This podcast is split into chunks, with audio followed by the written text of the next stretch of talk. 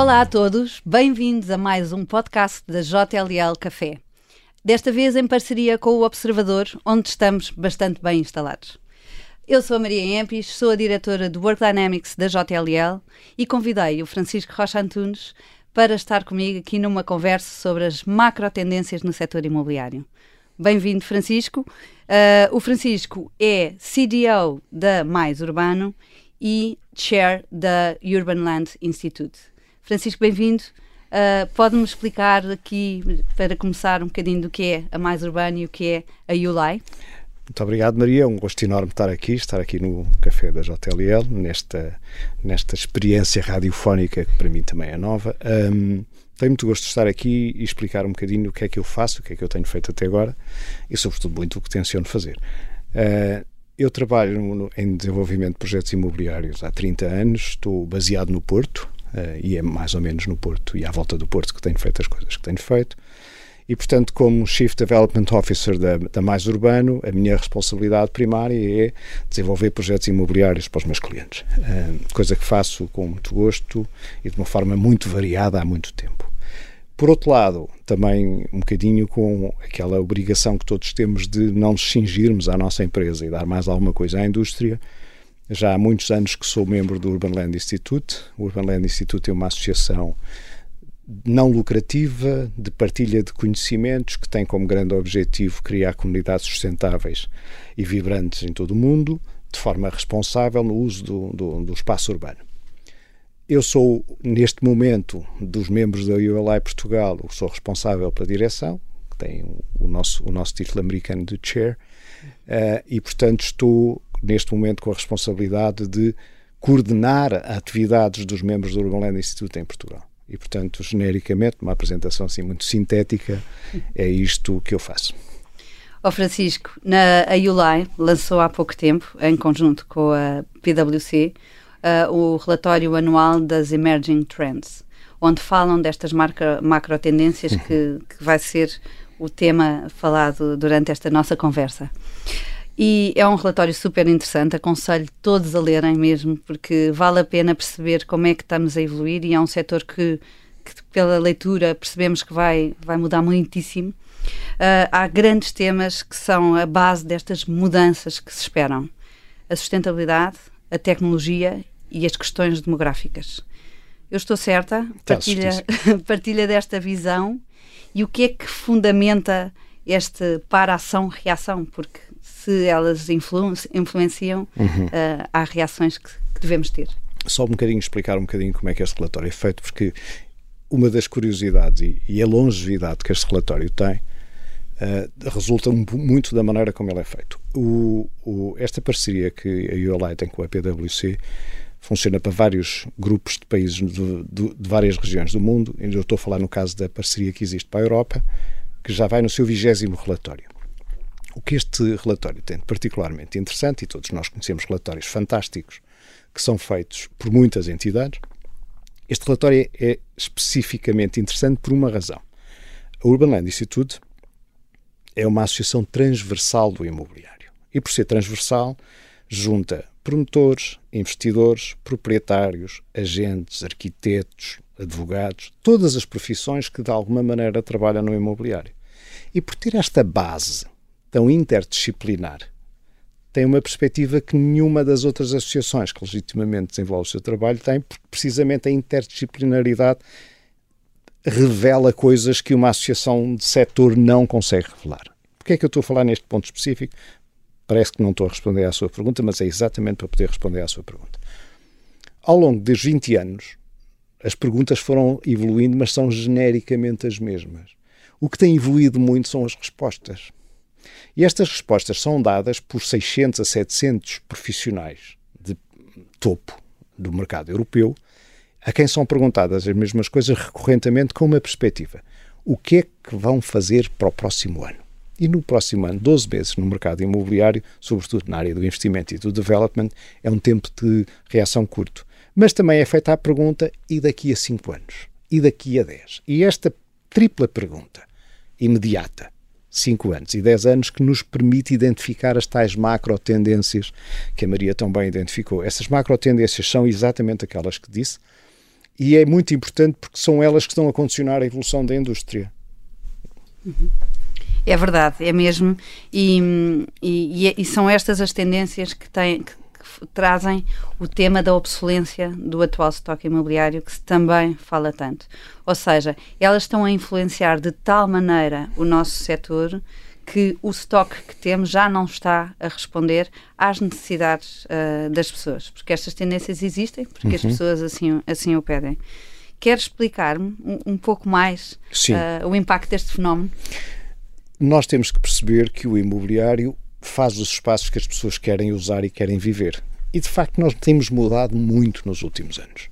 E ao mudarmos muito, há alguns princípios que nós tínhamos como adquiridos que estão a ser profundamente alterados.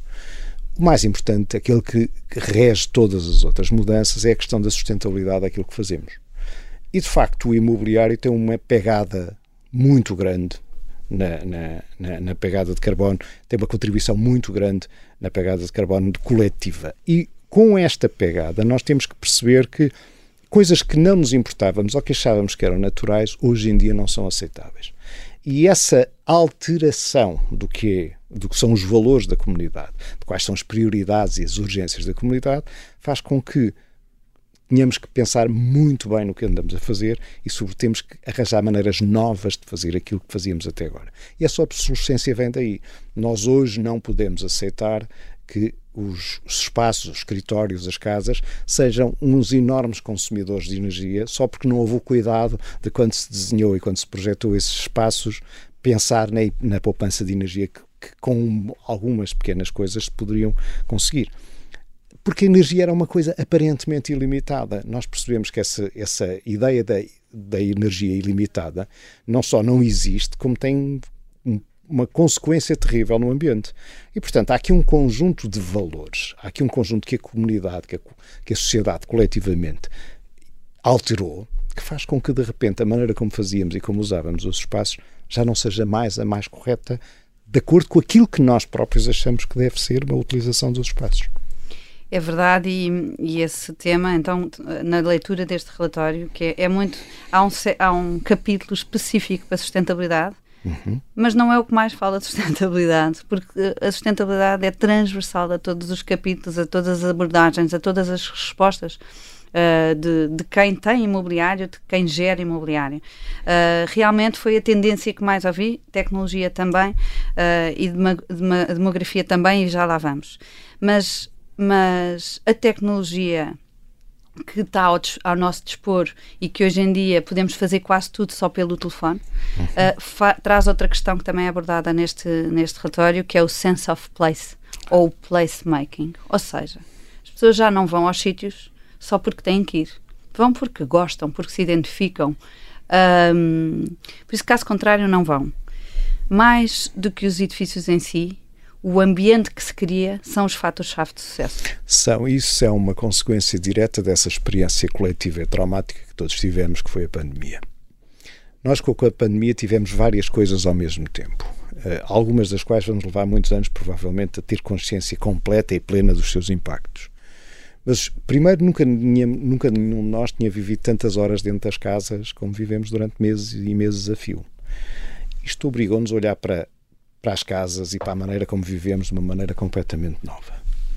E, portanto, percebemos que nós, com a tecnologia, como a Maria estava a falar há um bocado, que é uma das tendências fundamentais, o que é que a tecnologia mudou?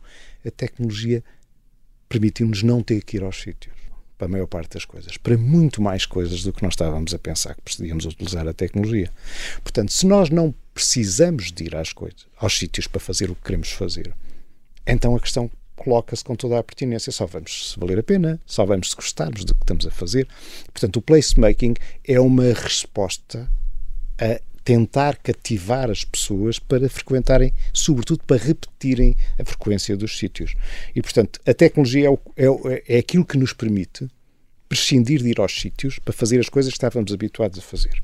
E, portanto, agora só vamos se gostarmos, só vamos nos sentirmos bem, se achamos que vale a pena, porque há uma alternativa que é fazer isso sem ter que ir lá.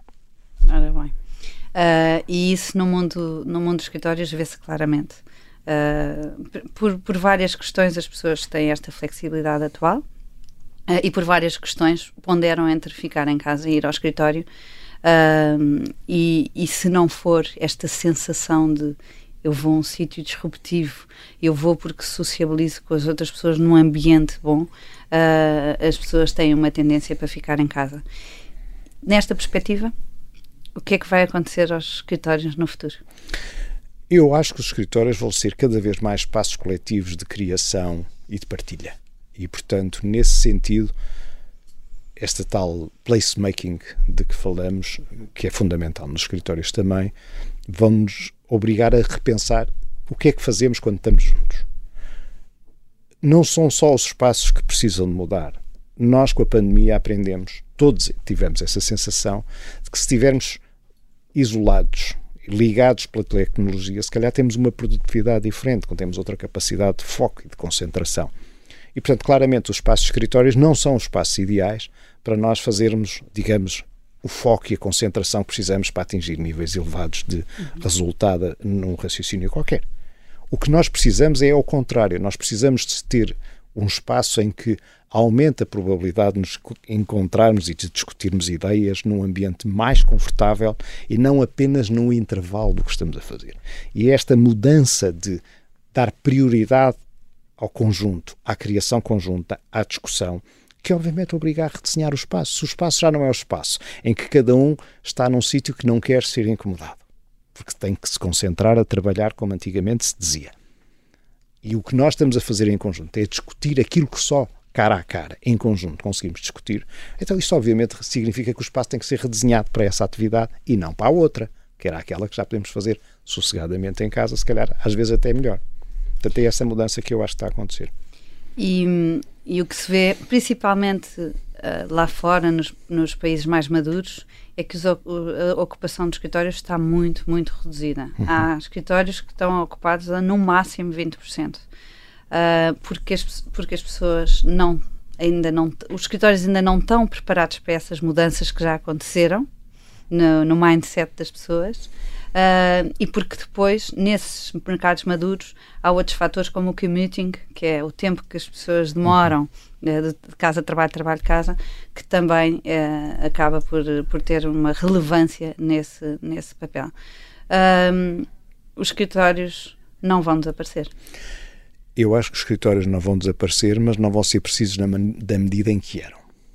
Uh, aquilo que, tá, que, a Maria está a dizer da, da, da, taxa de desocupação é uma coisa absolutamente generalizada isto vai, vai, vai obrigar-nos a ter outra flexibilidade na partilha de espaço entre várias empresas. Esse salto ainda não é fácil de dar. Há questões de cultura da empresa, há questões de segredo, há uma ideia de que há estádios de desenvolvimento do produto que não temos que partilhar com mais ninguém, faz com que haja a ideia de o segredo é a alma do negócio. Um, a verdade é que se mantivermos muito tempo esta taxa de ocupação muito baixa, deixa de fazer sentido económico.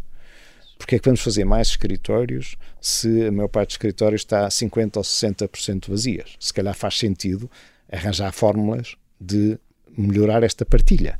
E, portanto, eu acho que o grande vencedor dos escritórios é a ideia do flex.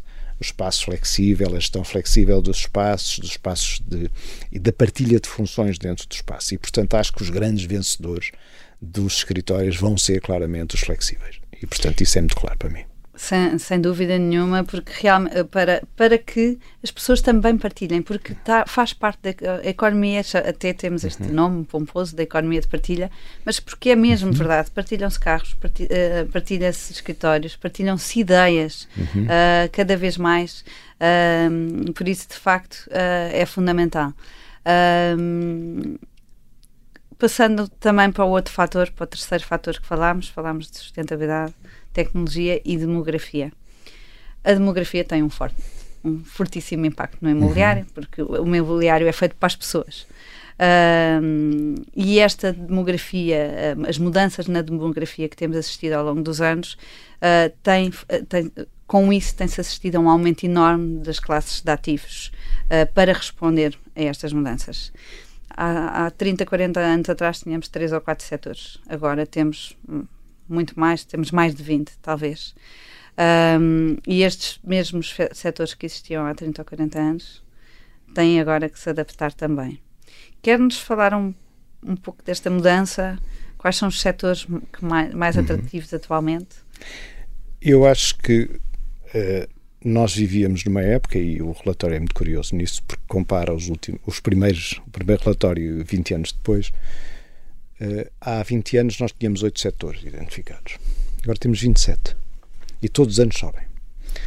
E sobem porque cada vez mais as classes de ativos vão respondendo às alterações demográficas que são enormes. Para nós termos uma ideia do que, é que são alterações demográficas relevantes, não sei se a maior parte das pessoas tem noção, mas nós temos 56% das famílias portuguesas em 2021 com uma ou duas pessoas. 56%. Ou seja, o grosso das famílias portuguesas tem uma ou duas pessoas. Isto é uma alteração brutal da demografia e da necessidade de casas para essas pessoas, por exemplo. O que, é que, o que é que acontece hoje em dia? Nós cada vez mais temos ciclos de vida onde nós vamos evoluindo ao longo da vida as nossas necessidades de habitação. E, portanto, por isso hoje há habitação para estudantes, habitação sénior, habitação em co-living, habitação para arrendar de vários formatos, e tudo isto são respostas às alterações demográficas enormes que nós temos na nossa sociedade. Nós temos neste momento uma sociedade que vive muito, as pessoas vivem em média muito mais anos do que viviam. Isto tem uma consequência no mercado residencial que poucas pessoas têm noção. O facto de nós vivermos muito mais anos do que se vivia quer dizer que ocupamos muito mais anos as casas. Libertamos menos as casas para serem ocupadas por outros, em termos médios, como é evidente. Mas isso quer dizer que de repente, até por aí a escassez das casas aumentou, porque vivemos mais anos. E, portanto, esta classe de ativos nova, essas classes todas de ativos que aparecem, são uma resposta cada vez mais adaptada a cada estilo de vida, a cada, a cada etapa da vida, se quisermos, uh, que cada vez mais tem produtos ajustados a essa classe específica. Mas é, é, verdade, e de facto a classe de ativos residencial, que antigamente era uma, Sim. e que agora é uma panóplia delas, é um exemplo, mas muitas outras classes de ativos têm surgido. Umas mais conjunturais, uhum. e, e, falo do topo da tabela das preferências dos investidores atualmente, que é, que é ligada às energias. Infraestruturas de energia. Infraestruturas energéticas, de, de energia, uh, mas também os data centers. Uh, Ciências da vida ciências é a segunda vida, categoria neste educação, momento. hospitais. Sim, um, sim. Tantas, tantas outras que hoje em dia tá, estão no topo das prioridades uh, dos investidores. Até self-storage sim, sim, está no, no, topo. Quem cai cá para baixo são os setores comerciais tradicionais. Claro, os centros Retail. comerciais, sim. os escritórios suburbanos, tudo isso, em termos europeus, são os setores que estão, digamos, no, na parte de baixo da tabela em termos de atração e em termos de capacidade de atração de investimento e de vontade de fazer development nesses segmentos. Esta, esta pulverização de setores tem muito a ver com aquilo que a Maria estava a dizer de, de, das alterações da demografia e também tem a ver com as alterações causadas pelos, pelas alterações do, do, da maneira como nós vivemos. É? Estes setores que nós agora estamos a falar eram setores que tradicionalmente captavam o grosso do investimento. Os investidores institucionais em toda a Europa investiam sistematicamente em hotéis, em centros comerciais e em escritórios. E de repente, com a pandemia, parte destes setores, se não todos, ficaram muito em questão. Será que faz sentido continuar a investir em escritórios? Ainda agora tivemos a discutir isso. Que escritórios são estes? Os hotéis, será, durante dois anos não houve turismo e, portanto, criou-se aqui uma surpresa no, no comportamento dos hotéis. Os centros comerciais têm uma enorme dificuldade, pelo menos na Europa, em, em, em existirem mais novos centros comerciais. As pessoas, entretanto, têm o online e têm um, um consumo de experiência completamente diferente e, portanto, um, criaram-se aqui alternativas que não existiam, que fazem com que esses setores que tinham, digamos, o um monopólio quase de todo o investimento institucional, hoje em dia não sejam tão atrativos. É a velha concorrência entre, entre, entre diferentes níveis de risco e níveis de gestão. E, e eu estou de acordo consigo quando diz que há coisas que são um bocadinho conjunturais, não é? Esta coisa de, das infraestruturas de energia serem o setor número um, significa que, conjunturalmente, houve aqui uma, há uma transição a decorrer que é muito forte de adaptação de sistemas de energia, de coisas que, que, sejam de energia sustentáveis, que exigem um grande esforço de investimento numa fase de transição e que atraem, pelo, digamos, pelo rendimento que têm, são, são classes de ativos muito interessantes. Mas estou de acordo com a Maria, isto é provavelmente mais conjuntural do que de longo prazo. O que eu acho que é de longo prazo são as tendências de especialização nos ciclos de vida nos residenciais, especialização no tipo de utilização dos espaços, ou seja, os escritórios flex é um escritórios que neste momento têm muito mais capacidade de investimento que os escritórios suburbanos convencionais, mas isto na Europa. Em Portugal não estamos ainda bem assim. Portugal uh, sempre foi um, um bocadinho diferente, também pela sua dimensão uh, e características que, que, que nos definem. Uh, principalmente essas diferenças face aos mercados mais maduros, como os Estados Unidos, de UK, de, até mesmo de França. Nós realizámos um inquérito há pouco tempo, agora no princípio do ano, uh, mais de 200 investidores uh, que estão presentes no nosso país e os setores clássicos, cá em Portugal, ainda são aqueles que mais atraem investimento. Os alternativos, onde estão todos os, os alternativos de residencial, os data centers, os uh, life science uh, e por aí fora, ainda o que se sentiu foi vontade, mas com um caminho enorme para percorrer. Uhum. Como é que vê a colagem das macro tendências com o nosso mercado? Primeiro, acho que tem a ver com uma decalagem natural que existe, sempre existiu entre a economia portuguesa e o resto da economia europeia, ou seja, nós somos muito curiosos em, em nível de experimentação de consumo de produtos a nível individual, mas depois somos muitíssimo conservadores na, na parte do investimento e, digamos, nesta percepção de risco da novidade. Uh, o, o, o, mercado imobiliário é, por definição, um mercado conservador. E a razão porque ele é conservador é porque tem que alinhar, digamos, uma espécie de mini múltiplo comum do risco de uma data de gente diferente e, portanto, é naturalmente conservador. E isso é particularmente verdade em Portugal porque nós temos uma mobilidade eh, quer nos formatos, quer nas pessoas, quer nas empresas, ainda muito baixa quando comparada com a média europeia. Para não falar com a média americana, isso então é muito mais. Somos completamente rígidos. E, portanto, estes novos formatos que têm um enorme potencial, que têm uma enorme capacidade de atração de investimento, em Portugal tem muita dificuldade, nós somos muito rígidos na formulação das regras, na insegurança jurídica, temos alguma aversão quase generalizada à inovação de coisas que não sabemos exatamente como é que funcionam e, portanto, um bocadinho somos muito defensivos nisso. Isso prejudica-nos porque não temos a capacidade de criar soluções que já estão testadas noutros sítios podiam perfeitamente ser utilizadas cá. Por exemplo, o exemplo do Build to Rent que vem este fim de semana num jornal, que é muito claro. Em Espanha, aqui ao lado, nós temos 25 mil casas em Build to Rent prontas a chegar ao mercado nos próximos dois anos. Em Portugal não temos nenhuma. E tanta e não, falta fazem. Fazem imensa falta, mas não temos nenhuma porque vamos ter, temos uma daquelas discussões do sexo dos anjos de que ninguém sabe muito bem se isto é residencial, se são serviços de alojamento, como é que é, como é que se faz, como é que se tributa, como é que se licencia. E anda, perdemos anos neste, nestas discussões quando não temos a, a, uma coisa muito simples que fazemos muito bem noutras áreas, mas que aqui não somos capazes de fazer, que é o que é que funciona noutros sítios fazemos igual cá e damos o benefício da dúvida para ver se funciona. Nós somos muito exagerados, digamos, na precaução e faz com que sejamos muito conservadores na inovação. E esse é o nosso problema em termos de inovação na, na, no imobiliário.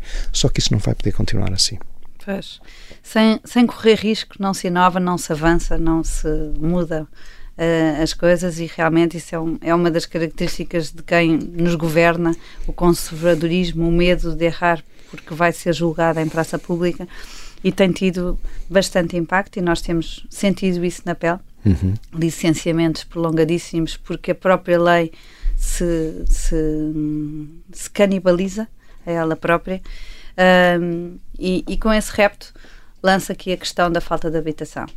É um tema que há muito sabemos que existe, uh, agora é mais premente que nunca. Também é um tema global, mas não tão grave a nível global como está a acontecer em Portugal, porque realmente está, está, está, está visível. Uh, como é que acha que se resolve este tema tão impactante para os portugueses? Quais são as principais soluções que vê para que finalmente consigamos responder às uhum. necessidades dos portugueses? Primeiro, uma coisa muito fácil que qualquer pessoa consciente e que tenha noção do país em que vive percebe que o problema da falta de habitação é um problema gravíssimo. Quando eu digo gravíssimo, é um problema que extravasa há muito o âmbito do mercado imobiliário. É uma coisa que impacta na competitividade do país, no equilíbrio social, na desigualdade de acesso à habitação. Tudo isso é muito sério e muito grave. E pura e simplesmente foi esquecido até agora. Portanto, há uma coisa que eu estou de acordo, quanto à urgência de encararmos o problema de fé. Agora, não é com a maneira como temos vindo a construir casas e com a maneira como regulamos o espaço e os terrenos para fazermos casas que nós vamos conseguir resolver este problema. Nem pouco mais ou menos. Nós temos que ter a noção que temos um problema de gerações. A geração que neste momento está a decidir estas coisas tem casa. E há uma geração abaixo que não tem acesso à casa que não percebe a nossa conversa. Acha que nós, não, nós vivemos no mundo da lua. E a verdade é que nós temos uma urgência e não estamos a criar condições para ultrapassar essa urgência da maneira que deve ser ultrapassada. Isto resolve-se. Resolve-se e o, o relatório tem três ou quatro exemplos muito bons sobre isso. Por exemplo, dos cinco setores residenciais que estão no top 10 dos setores do, do relatório este ano, nós só temos um.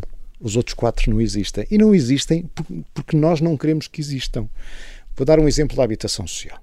A habitação social existe em todos os mercados europeus como um produto de investimento privado. O que o Estado faz, o Estado define quais são os mínimos que têm que existir para que aquela habitação seja criada, seja fornecida. E, em contrapartida, o Estado garante o rendimento e a gestão desse espaço aos privados. E funciona quase como se fosse uma obrigação. E há milhares de fogos por essa Europa inteira, feitos com dinheiro privado. Dinheiro que o Estado português, evidentemente, não tem para fazer, mas que se puder garantir, consegue criar um setor todo novo, que é o setor da habitação social.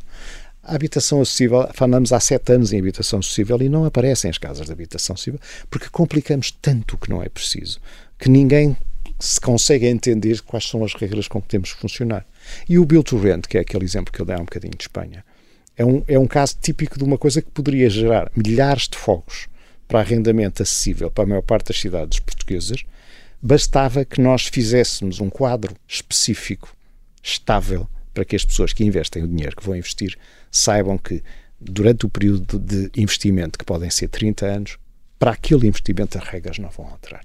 Nós temos exemplos disso em Portugal. A, a Auto Europa funciona assim, as fábricas do IKEA funcionam assim. Qualquer investimento estratégico estrangeiro é objeto de um contrato fiscal com o Estado português. Portanto, nós podíamos criar um contrato fiscal para habitação para arrendamento com o mínimo de escala e garantir que as pessoas que investissem naquele, naquele, naquele tipo de habitação, que é tão, tão necessária para as cidades portuguesas e para as pessoas, para as novas gerações, durante aquele tempo de vida que as regras não mudavam. Podia mudar tudo o resto, mas aquele, em relação, como não mudam para a Alta Europa, como não mudam para o IKEA, como não mudam para muitas outras outros investimentos estratégicos. Se é como é estratégico termos mais habitação, depende do governo criar as condições, porque o investimento, no momento em que, isso, em que essas condições forem criadas, vai acontecer aqui o que aconteceu no resto da Europa toda. Aparecem dezenas de milhares de casas em 3 ou 4 ou 5 anos. É essa a resposta que temos que dar. E porque o que nós temos assistido, e estamos do lado de, dos agentes que são procurados pelos investidores, há, um, há, há, capital a querer entrar em Portugal, desenvolver estas casas para estas sim, pessoas, sim. Uh, só que realmente ainda não, o, o, o, nosso Estado ainda não lhes criou as condições de, de execuabilidade. Nós temos todos que na indústria, nós no imobiliário temos que pensar que vamos ter que nos recriar todos. Nós não vamos poder continuar a fazer aquilo que fizemos até agora. E, portanto, quem quiser continuar a, a estar nesta indústria de forma ativa tem que perceber a enorme mudança que o setor vai ter que ter. Vão aparecer novos formatos, vão aparecer formas antigas redesenhadas. Nós próprios vamos apresentar dentro de pouco tempo um, forma, um formato que parece um formato antigo e que para nós é uma solução nova, mas tudo isso significa que nós temos que ser capazes de olhar de frente para a falta de habitação, para a venda, para arrendamento, para as várias soluções que são precisas. Cria-se o quadro de investimento estável e transparente que ele aparece. Não tem dúvida nenhuma. O Francisco, esse, é, é, esse quadro, nesse quadro deve estar incluídas questões de licenciamento e questões até de ordenamento, uhum. porque uhum. o que nós vemos é que os PDMs são muito rígidos uh, e são feitos por um longo período de tempo e, e não acompanham as dinâmicas das necessidades das pessoas e do, do mercado. Ou seja, uh, eu dou um exemplo claro, uh, loteamentos que foram loteados há 20 anos, que só agora podem ser desenvolvidos, porque tudo isto demora muito tempo, tinham casas de um tamanho que já não satisfazem as necessidades das famílias de hoje. Claro. E depois, para alterar, são mais, mais não, quando, 3, quando 4 conseguimos alterar, anos. já não corresponde a é vai- importante. Exatamente. Essa questão é uma questão muito séria. Nós não temos a capacidade de criar licenciamento operativo como está previsto na lei, mas ninguém parece ter muita vontade de ir por aí. Mas está previsto na lei. Essas coisas são todas. Nós temos um país fantástico, está tudo previsto na lei. Depois isso, isso- conseguir executar as coisas é que é mais difícil. Nós, nós decretámos coletivamente uma coisa estranha, que era havia casas a mais em Portugal. E há muitas pessoas que definem as questões de ordenamento em Portugal que insistem que há casas a mais em Portugal.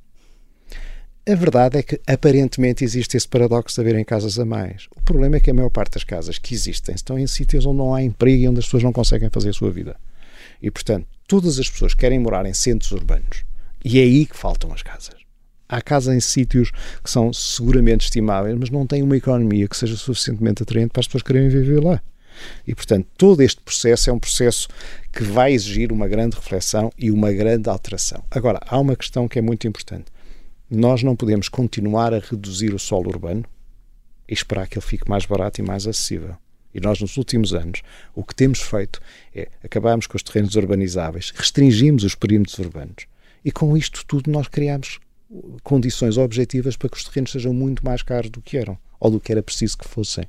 E, portanto, a resposta a isto tem que ser uma profunda, seletiva, consciente densificação dos tecidos urbanos que existem.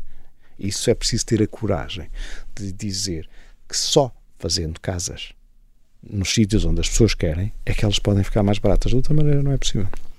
Por isso, o, fenó- o fenómeno da urbanização, apesar da pandemia ter, ter, ter questionado algumas coisas desta questão da urbanização, porque viu-se muitas pessoas a saírem de dentro para fora, mas o fenómeno da urbanização está para ficar. O fenómeno da urbanização está para ficar porque é a urbanização que nos permite ter uma vida com o tipo, com o estilo de vida que a maior parte das pessoas hoje em dia quer ter. Não é apenas a questão dos empregos, é a questão dos encontros, é a questão de conhecermos pessoas novas, sermos desafiados por, pessoa, por situações e por culturas diferentes. E tudo isso só acontece com a concentração, e a concentração é o é outro nome das cidades. Não é? E, portanto, nós somos muito urbanos porque temos um aspiracional coletivo muito urbano. É cíclico que aparecem reportagens de gente que foi com um grande sucesso para o campo. Acho muito bem que as pessoas que gostem do campo vivam no campo. Não é estatisticamente relevante. Claro. Essa é que é a questão. Francisco, para terminar, é- quais são deste de tudo isto que temos falado, destas macro tendências, de, daquilo que lemos no, neste relatório tão, tão interessante e com tanta informação importante, ah, desta transformação que acho que nem todos estão a ver, pelo menos a minha percepção de, que falo com muitos agentes do mercado, o, o imobiliário está-se mesmo a, trans- a transformar. Qual a grande mensagem que gostava de passar? Eu acho que o imobiliário vai passar por uma transformação como nunca passou. A profunda transformação que aí vem e que a sociedade exige que o imobiliário faça. O imobiliário não foi capaz de fazer as casas que as pessoas precisam, mas ainda por cima faz as casas gastando recursos que já não é aceitável gastar. E nós não podemos prescindir nenhuma das coisas. Nós não podemos prescindir de arranjar mais casas para as pessoas e não podemos continuar a fazer como fazemos. Portanto, isto is- tem um enorme desafio à própria indústria. E o que o Emerging Trends nos traz é esse desafio faz sentido, mas vai implicar profundas alterações na maneira como construímos, na maneira como vivemos, na maneira como gerimos, na maneira como financiamos. Tudo isto vai ser profundamente alterado. E temos que perceber que temos obrigação de fazer essa transformação. É claro que uma transformação é sempre uma coisa complicada. Agora, não temos opção. E eu acho que essa opção vai tornar a transformação naquilo que vai ser a característica do imobiliário dos próximos anos. temos que nos preparar para um mundo, um mundo novo e ainda bem, porque também é bom termos, irmos sendo, refrescando uh, as tendências. Era um, era um dos setores que teve muito, teve sempre muito estagnado em termos de, do que era o seu core, Uhum. uh, a sua atividade core, durante muitos anos. Na, então, na construção é evidente, Uhum. constrói-se da mesma forma há séculos, Sim. é sempre a mesma forma. Um, e por isso, e agora até com as questões de sustentabilidade, que, estão, Uhum. que já, não, já não é um tema de faço ou não faço. Não é uma opção. Não há uma opção, tem que fazer. Uh, estas mudanças têm, têm mesmo que acontecer. Francisco, muito obrigada por, ter- por esta agradável conversa. Maria, foi muito simpático estar aqui também. Gostei muito. Muito obrigada a todos. Espero que, que tenha sido útil uh, e, que, e que tenham gostado. Muito obrigada. Obrigado.